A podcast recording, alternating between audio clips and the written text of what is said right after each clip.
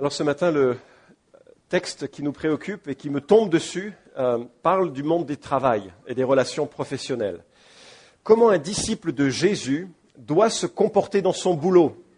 Quelles relations doit-il développer avec ses supérieurs et avec ceux dont il coordonne l'activité? Alors je sais qu'en parlant de ceci, je me prête bien volontiers à la critique.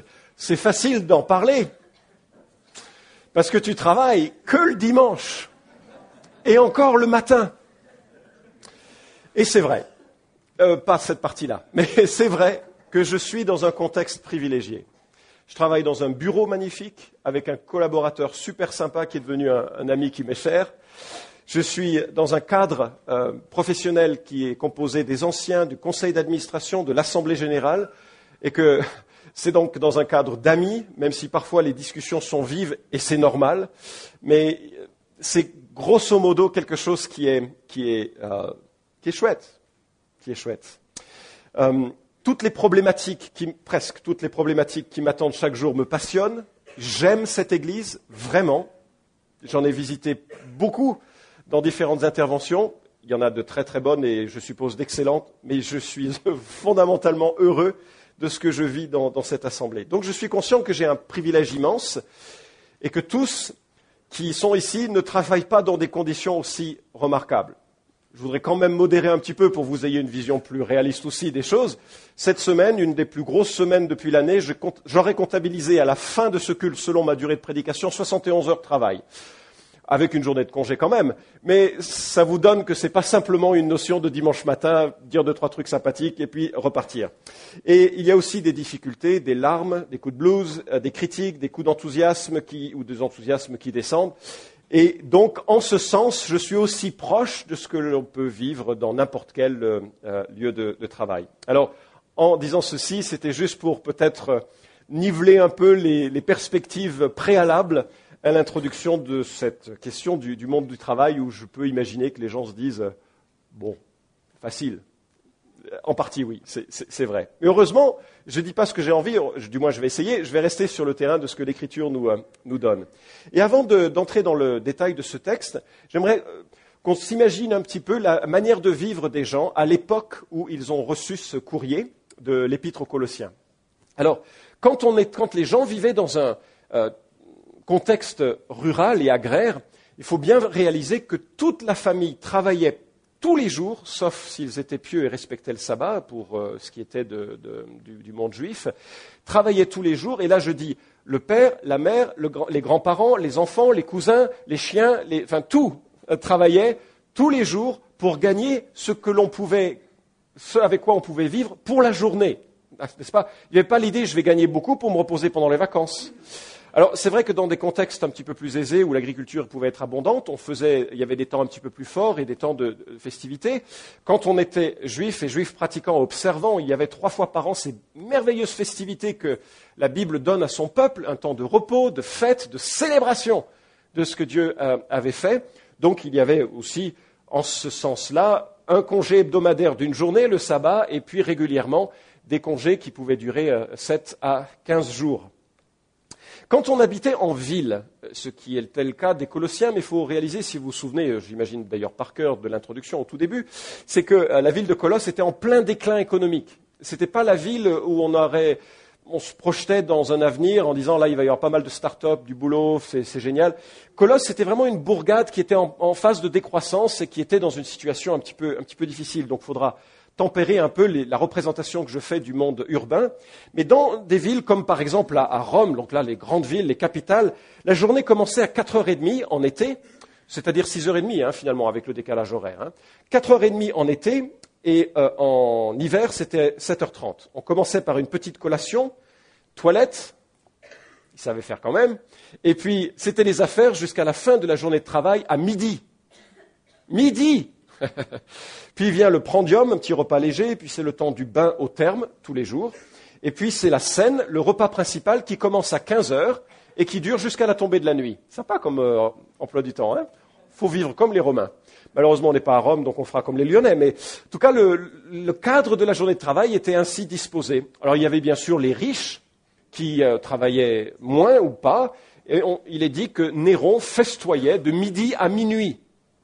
Alors on imagine le type de vie et de débauche aussi qui, était, qui accompagnait ces longs repas, et je tairai la suite. Mais pour ce qui est de euh, la société, elle était répartie en deux grandes castes, la caste des citoyens avec des gens plus ou moins nobles et riches, et puis des gens moins, parfois même pauvres, et puis il y avait les non-citoyens, composés essentiellement de, d'esclaves et d'affranchis. Et les esclaves étaient un business vraiment important de l'époque du Nouveau Testament. C'est un commerce absolument innommable, bien sûr, et une situation sociale euh, terrifiante.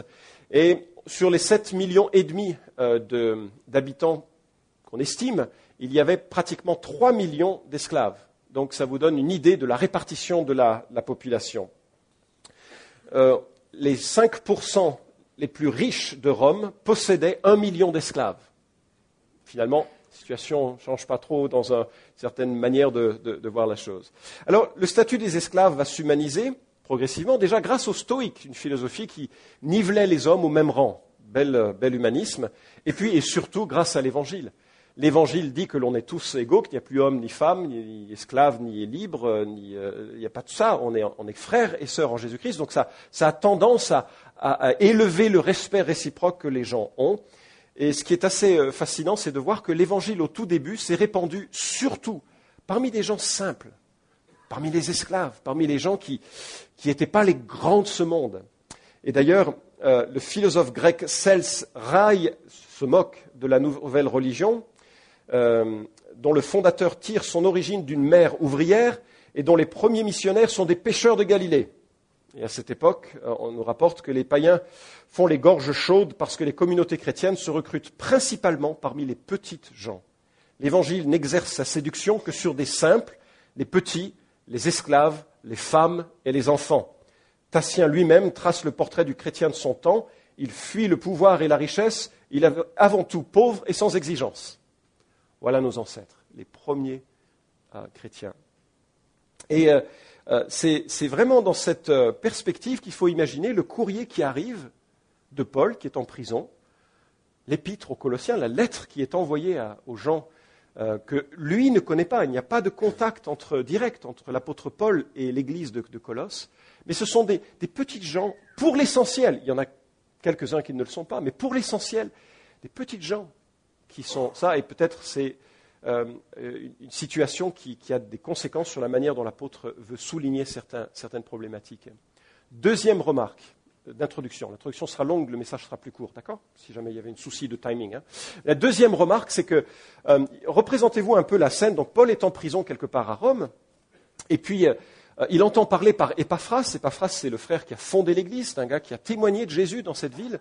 Et euh, il entend qu'il y a, des, il y a des problèmes d'hérésie, on en a beaucoup parlé lorsqu'on a vu les, les chapitres un et deux, de, qui, qui affligeaient vraiment les chrétiens qui se demandaient « mais peut-être qu'il me manque quelque chose, peut-être que Jésus c'est pas tout ce dont j'ai besoin, peut-être il faut que je fasse un geste rituel, peut-être il faut que je fasse une initiation spirituelle, peut-être il faut que j'ai une puissance supplémentaire, peut-être j'ai pas tout en Christ ». Et les hérésies euh, qui étaient là essayaient de minimiser la suffisance de Christ et, et et donner une sorte d'idée qu'il y avait quelque chose en plus qu'il fallait rechercher. Donc, ces gens-là, un petit peu apeurés, euh, euh, en ont parlé à Épaphras, et Épaphras, qui est le fondateur de l'Église, il a, il a le cœur euh, vraiment euh, inquiet pour, pour l'Église. Alors, il en, il en parle à Paul, et Paul dit bah, « je vais leur écrire un courrier ». En recevoir un courrier de l'apôtre Paul, c'est, c'est quelque chose. Hein enfin, normalement, c'est, c'est, nous, remarquez, on les a tous, on est un peu blasés. Hein Mais... Euh, Je veux dire, j'imagine une lettre de l'apôtre Paul à nous, Église de Colosse, ça devait faire quelque chose. Mais il y, y a un petit quelque chose qu'il faut, euh, qu'il faut concevoir, là, enfin, qu'il faut garder en tête. Quand Paul renvoie Épaphras, il le renvoie avec un certain Onésime. Vous dites quelque chose, Onésime ? Onésime, c'est un esclave, mais un esclave qui a fui, un fugitif. C'est jamais une bonne chose de fuir. Enfin, je, je pense que j'aurais peut-être voulu faire la même chose selon le contexte, hein, mais quand on a fui en tant qu'esclave, on risque vraiment très gros. Donc Onésime, il a fui Colosse et il a, je suppose, voulu se fondre dans la foule, parce qu'on n'est jamais plus anonyme que quand on est dans la foule. Donc il se rend à Rome, on ne sait pas dans quel contexte, il se convertit, il rencontre l'apôtre Paul, et voilà qu'il aide l'apôtre Paul en prison. Et il apprend, tu viens d'où ? De Colosse. Ah ouais ? C'était qui ton maître ? Philémon. Ah ! Philémon. Je vais lui écrire. Et donc quand Épaphras renvoie enfin reprend le, la lettre de Colossiens, ou prend des mains de l'apôtre Paul la lettre aux Colossiens, il emmène avec lui un fugitif qui s'appelle Onésime, et, que, et Onésime a dans sa main une lettre pour Philémon, son maître, qui habite à Colosse. Donc il faut, faut vous représenter le petit rassemblement de l'Église. Tiens, d'ailleurs, l'Église elle se réunissait chez Philémon, c'est ce que nous apprend Philémon.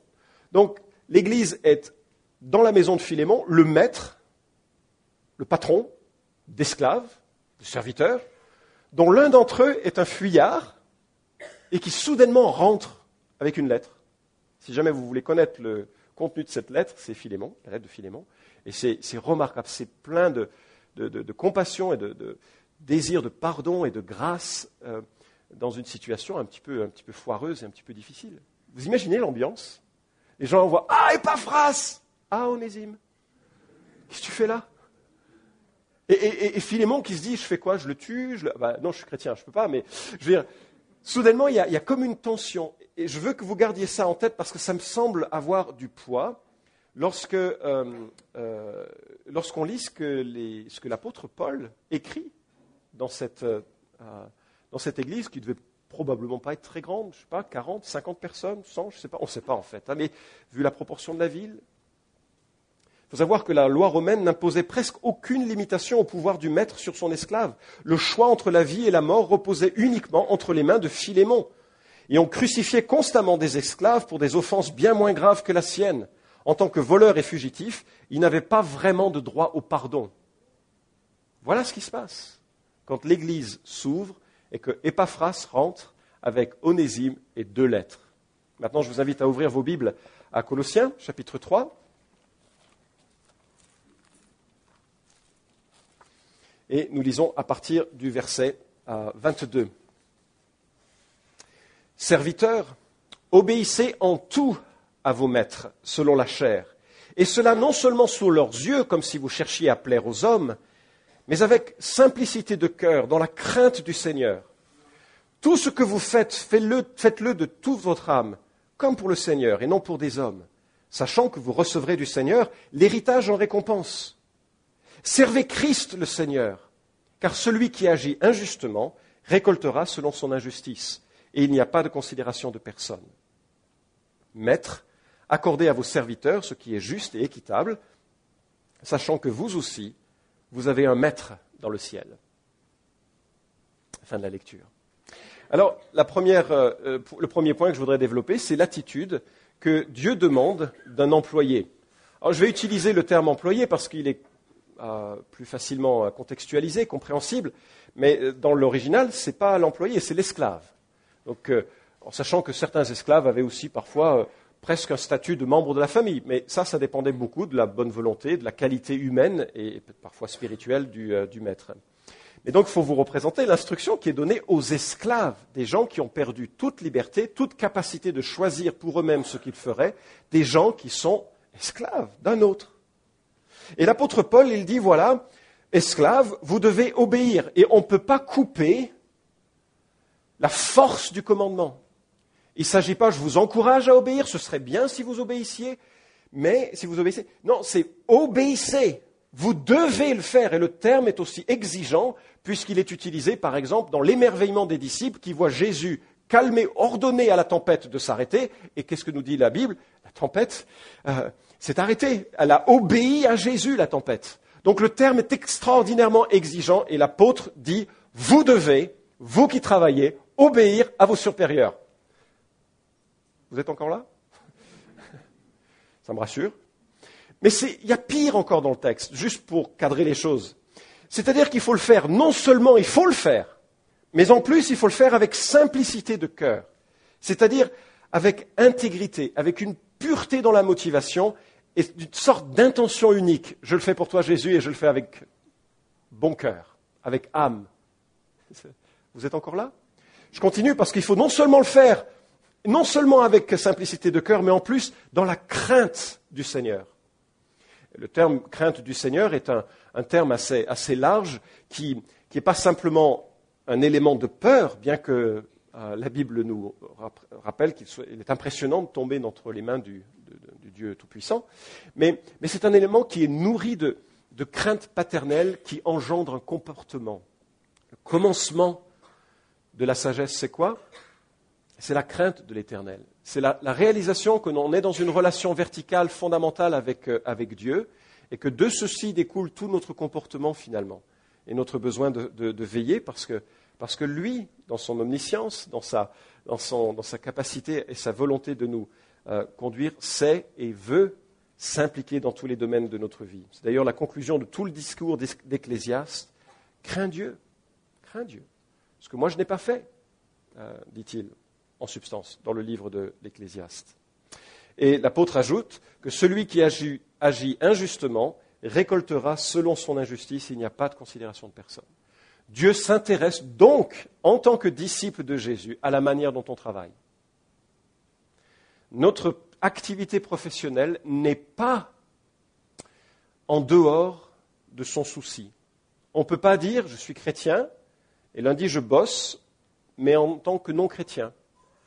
On est dans un mouvement qui lie les, les deux choses. Et finalement, toute l'éthique chrétienne se résume à ce verset. Tout ce que vous faites, faites-le de toute votre âme, comme pour le Seigneur et non pour les hommes. Et c'est de ce verset-là, entre autres, ainsi que d'autres qui évoquent la, euh, la prêtrise universelle des croyants, que nous avons, dans le protestantisme, souligné qu'il n'y a en aucun cas une différence entre le clergé et les laïcs, parce que chacun d'entre nous a simplement une vocation différente. L'horloger a une vocation différente euh, du pasteur, qui a une vocation différente de l'artisan, qui a une vocation différente, que, et cetera. Trois petits points, et vous pouvez multiplier les exemples. Chacun a un appel particulier du Seigneur, et aucun de ces appels n'est supérieur aux autres. Ça concerne tout ce que nous faisons. Nous ne le faisons sans, euh, euh, nous le faisons de toute notre âme, pour le Seigneur et non pour les hommes. Alors, bien sûr, euh, quand on parle de cette manière, on se dit, oui, mais quand il y a un employeur qui est euh, sadique, violent, trop exigeant, on fait quoi ? Bah, à cette époque, on ne faisait pas grand-chose. Hein. La réalité, c'est que, euh, c'est qu'il y avait vraiment une notion d'endurance quand le maître était un sale type. Hein. Il y avait vraiment une pers- perspective que voilà, c'était un appel unique et difficile, une épreuve durable euh, dont je ne peux même pas imaginer la portée. Mais on voit en filigrane, et je reviendrai là-dessus quand je parlerai du rôle des, des maîtres, qu'il ne s'agit pas de rester sous une domination injuste, si c'est possible, de s'en sortir. premier Corinthiens sept, vingt et un nous montre, et c'est l'apôtre Paul qui dit, « Si tu peux te libérer, mais profites-en ». Ainsi que dans un état de droit, lorsqu'un patron euh, place sur un ouvrier, un employé, collaborateurs des exigences qui sont ni éthiques, ni euh, justes en termes de justesse, justice, il me semble tout à fait légitime d'employer toutes, euh, tous les outils de la loi pour que justement la loi soit respectée. Euh, en sorte qu'il ne faudrait pas que certains sortent en se disant « Oh là là !»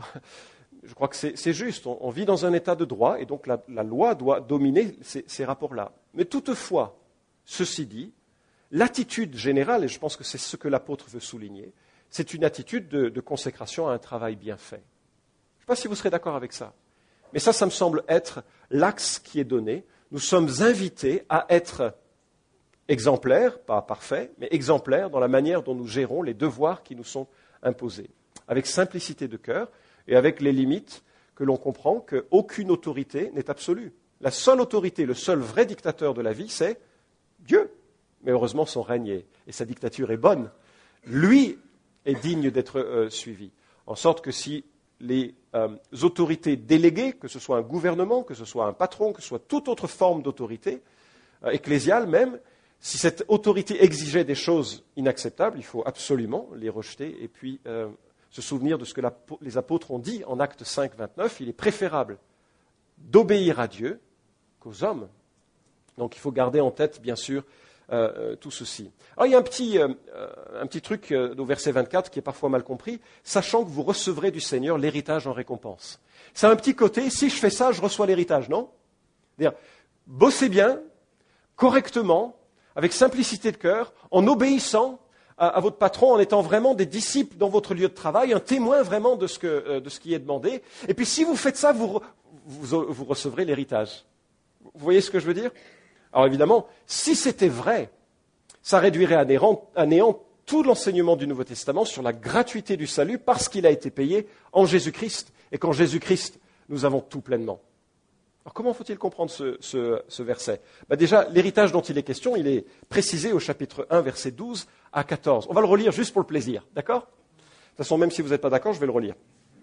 Et euh, il nous est dit, avec, euh, euh, presque dans la prolongation de ce qu'on a vécu ce matin dans, dans le temps de culte, « Avec joie, rendez grâce au Père, qui vous a rendu capable d'avoir part à l'héritage des saints dans la lumière. Il nous a délivrés du pouvoir des ténèbres, et il nous a transportés dans le royaume de son Fils bien-aimé, en qui nous avons la rédemption, le pardon des péchés par son sang. » Quel est cet héritage ? Le, le royaume de Dieu. L'ensemble du royaume de Dieu est notre héritage. Heureux les pauvres en esprit, car le royaume des cieux est à eux. Et les pauvres en esprit, ce ne sont pas des gens pauvres, ce sont des gens qui sont pauvres spirituellement. C'est-à-dire, la première étape de conversion, c'est quoi ? C'est lorsqu'on se met à genoux et qu'on dit « Je suis pauvre spirituellement, je n'ai rien à t'apporter, Jésus. Je ne suis pas intelligent en moi-même, je ne suis pas juste en moi-même, je ne suis pas saint en moi-même, je suis pauvre. Et je comprends que toi, tu es riche. Et je reçois de toi par la foi l'héritage que tu donnes. » Et l'héritage, il a été acquis une fois pour toutes par Jésus-Christ. On, on se, la lecture qui a été faite tout à l'heure de Apocalypse chapitre cinq est une, une lecture qui nous donne un peu le sens de, de la notion de cet héritage. On, on a cette, cette image d'un, d'un ange qui proclame d'une voix, une voix forte qui est digne d'ouvrir le livre et d'en rompre les sceaux. Et on se demande, c'est quoi ce livre ? C'est quoi ces sceaux ? En fait, on ne sait pas. Mais il est probable que ce, ce livre, la manière dont c'est formulé, ça ressemble beaucoup à un titre de propriété. Et vu les conséquences planétaires que l'ouverture de ces sceaux engendre, on pense que c'est vraiment le titre de propriété de la Terre.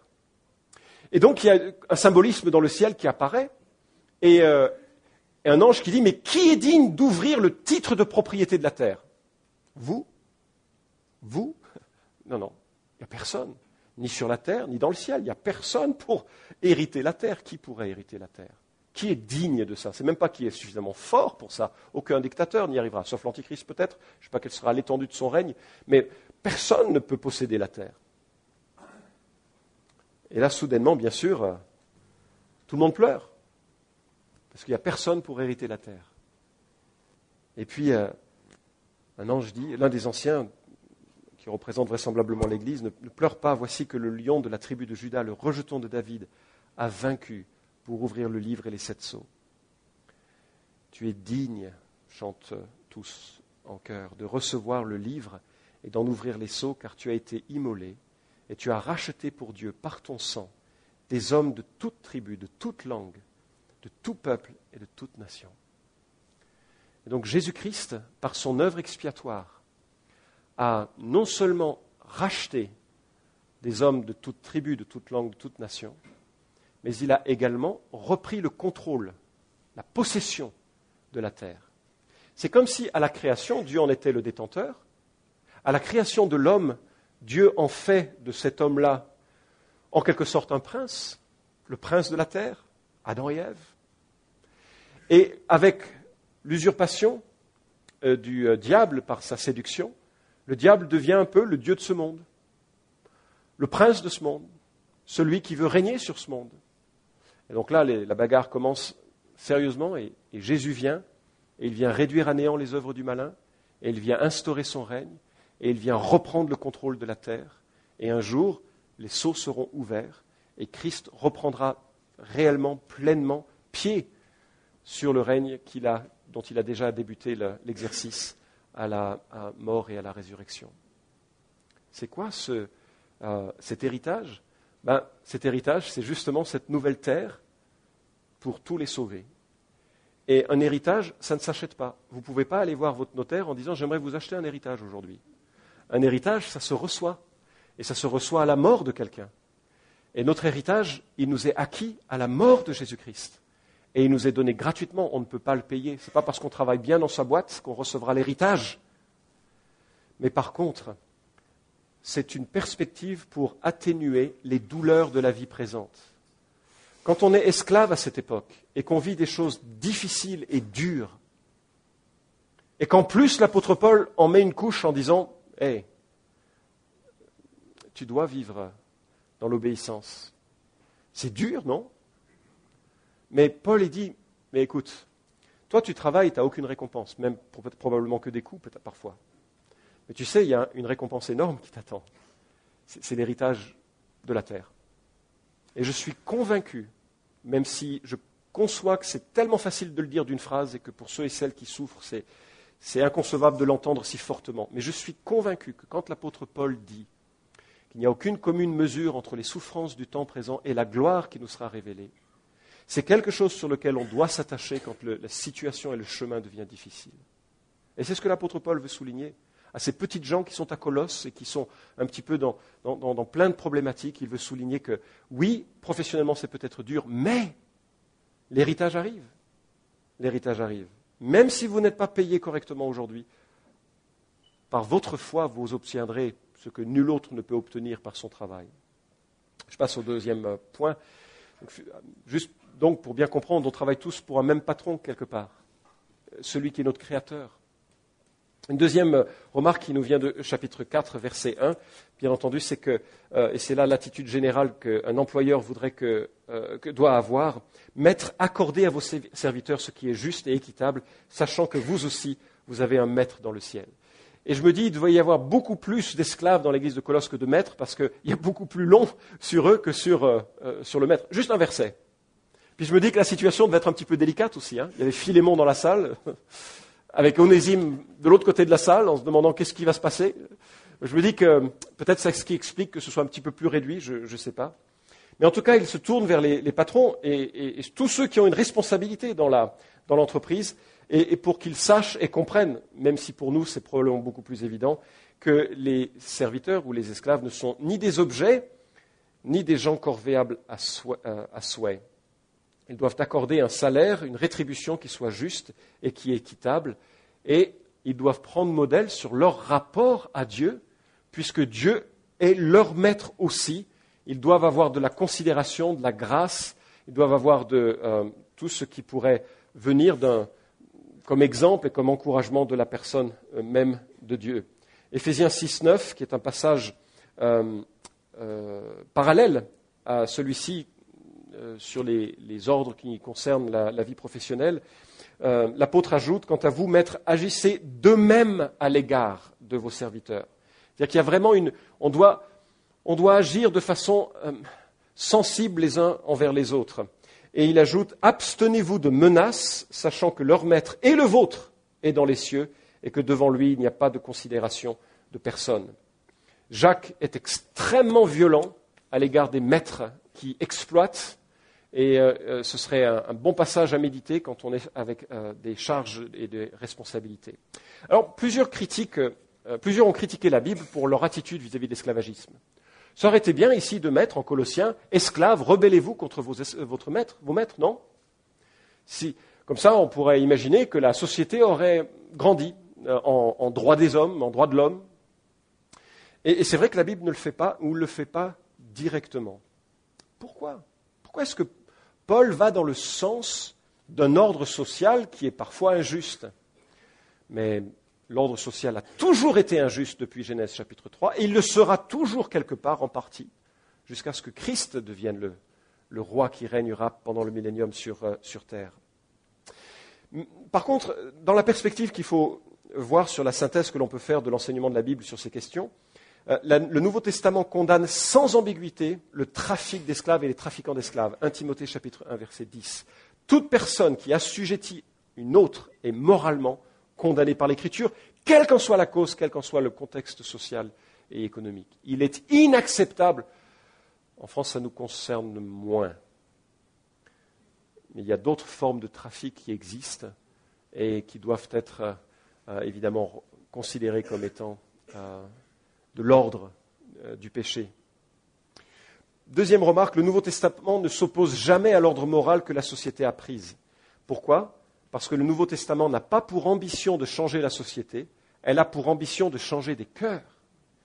Et ce sont ces cœurs-là qui vivent dans la société différemment, qui changent la société. Déjà par l'exemple de l'Église, l'Église est quelque chose de bizarre. par sa, par sa composition, par sa manière de vivre. C'est un, c'est un groupe bizarre, l'Église. Et ça, c'est un témoignage à la société. Et puis, quand des gens qui sont chrétiens et qui sont ensuite sur leur lieu de travail et qu'ils vivent quelque chose de différent et qu'on leur demande raison de leur manière de vivre, pourquoi tu vis comme ça ? T'es bizarre, toi. Et qu'ils parlent de leur foi, ça engendre un regard vers l'Évangile qui engendre aussi une remarque sur la manière de vivre et la société change par ricochet. Euh, d'ailleurs, c'était extraordinaire dans, dans l'Église de l'époque. On pouvait voir des esclaves qui devenaient anciens et qui donc étaient en responsabilité dans l'Église où il y avait des maîtres. Il y avait aussi des maîtres qui étaient anciens. Ce n'est pas la question de réduire les uns et réduire les autres. Il n'y a pas d'avantage dans les deux sens. C'est simplement que, soudainement, les critères étaient changés. C'était sur une stabilité euh, humaine, euh, spirituelle, euh, exemplarité. Troisième remarque, le Nouveau Testament encourage l'émanci- l'émancipation des esclaves par les lois le permettant. premier Corinthiens sept, vingt et un, et l'épître de Philémon, c'est quoi ? C'est justement un encouragement à utiliser euh, les, les lois de l'époque pour s'émanciper quand on a la possibilité de le faire. Et quatrième remarque, euh, le Nouveau Testament quand même change la donne en ce qu'il change le statut d'esclave en celui de travailleur rémunéré. Quelqu'un qui a le droit à une, un salaire. Euh, Clément d'Alexandrie, un siècle plus tard, dira que les serviteurs domestiques doivent être traités comme soi, comme soi-même, car ce sont des êtres humains comme nous. Dieu est le même envers les hommes libres qu'envers les esclaves. Et il remarque même que dans son Église, des gens étaient devenus esclaves pour pouvoir payer la libération d'autres personnes qui étaient dans des conditions plus difficiles. Remarquable, hein, la solidarité qui existait. Et on remarque enfin que ce sont souvent des, des gens imprégnés de christianisme qui ont changé la donne de l'esclavagisme.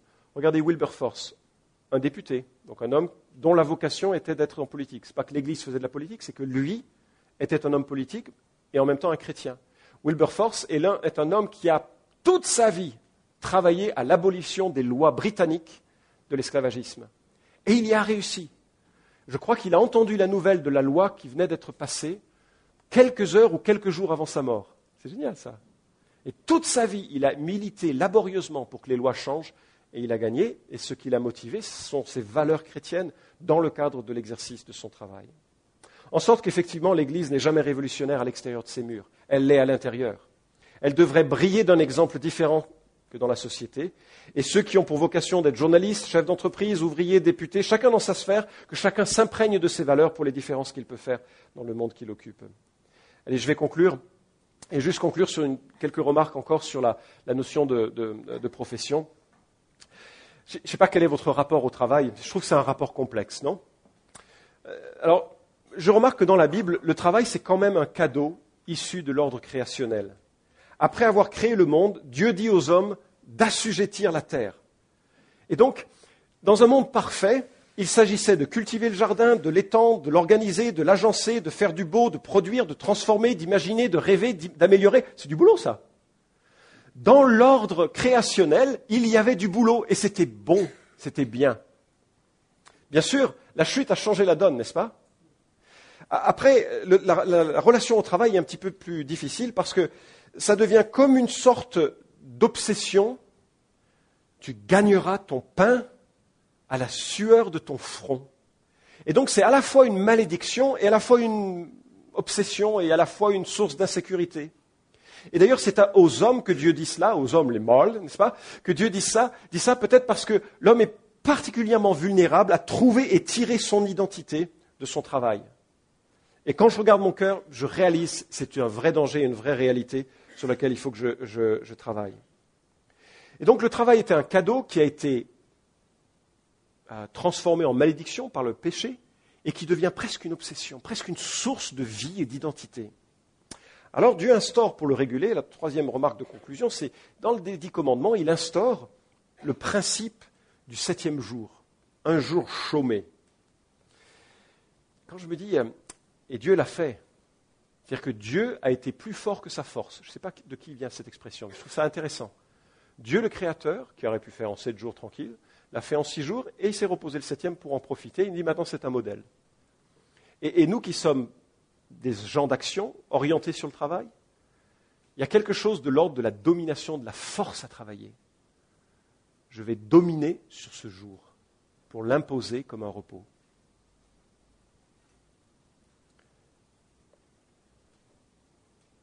Un jour, on peut méditer, changer d'activité, avoir des amis, dormir, plein d'autres choses. Et puis quatrièmement, nous travaillerons librement dans la nouvelle terre. C'est le dernier point. Nous travaillerons hein, dans la nouvelle terre. Le ciel, ce n'est pas jouer de la harpe dans un nuage. Franchement, selon qui joue à côté de moi, ce serait plutôt un enfer. Hein. Il n'y a pas de nuage avec des harpes et des guitares, hein. euh, ni de chorale éternelle avec de longues prédications. Même si ce sont les anges qui prêchent, ça sera long, ce serait long. La Bible parle de l'éternité comme sur une nouvelle terre. Et dans cette nouvelle terre, il y a des nations et le roi, les rois des nations qui amènent à la nouvelle Jérusalem leur gloire. Pourquoi ? Ben pour louer Dieu. Ça veut dire quoi ? Amener à la... Qu'est-ce qu'on va faire pendant l'éternité qui pourrait engendrer de la gloire et l'apporter à Dieu ? Moi, je suis convaincu que c'est du boulot. Quand je parle de boulot, par contre, ce ne sera pas avec le même rapport de gagner pour vivre, mais du boulot artistique, du boulot sportif, je ne sais pas, du boulot d'entrepreneuriat, du boulot scientifique.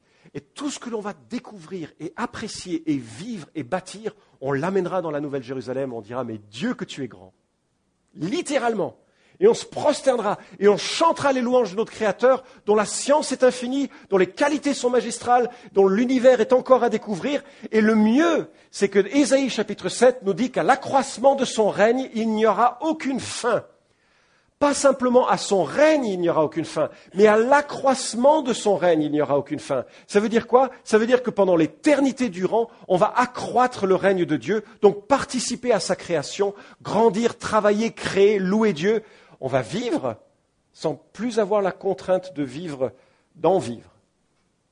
Parce qu'on vivra pour Dieu et on vivra dans une communion les uns avec les autres. Alléluia ! On prie. Et je vous invite, j'invite l'équipe de musique à, à venir pour conclure avec un dernier chant. Finalement, aujourd'hui, on est dans une phase d'apprentissage, n'est-ce pas ? On apprend à conduire, on apprend à obéir, on patiente, on profite des opportunités, on est créatif, on prend du repos. On ne fait pas du boulot un Dieu, mais on considère que c'est une merveilleuse plateforme pour honorer Dieu. Et on apprend, parce qu'un jour, on va le développer encore et encore dans un cadre illimité. Prions. Seigneur mon Dieu, je voudrais te remercier de, de, la, de, de, de, l'ex, enfin, de ce que l'Écriture enseigne. Et tu vois que sur cette parole, je sais que mon cœur est, est, est, a besoin d'être travaillé pour garder un juste, euh, une juste proportion des choses par rapport au travail. Je prie que tu, tu euh, œuvres dans mon cœur, je prie que tu œuvres dans nos cœurs à tous pour que tu ne gardes en nous que les principes bibliques qui sont fondamentaux et... et euh, et que nous puissions mieux t'honorer dans, dans, dans la vie qui est nôtre.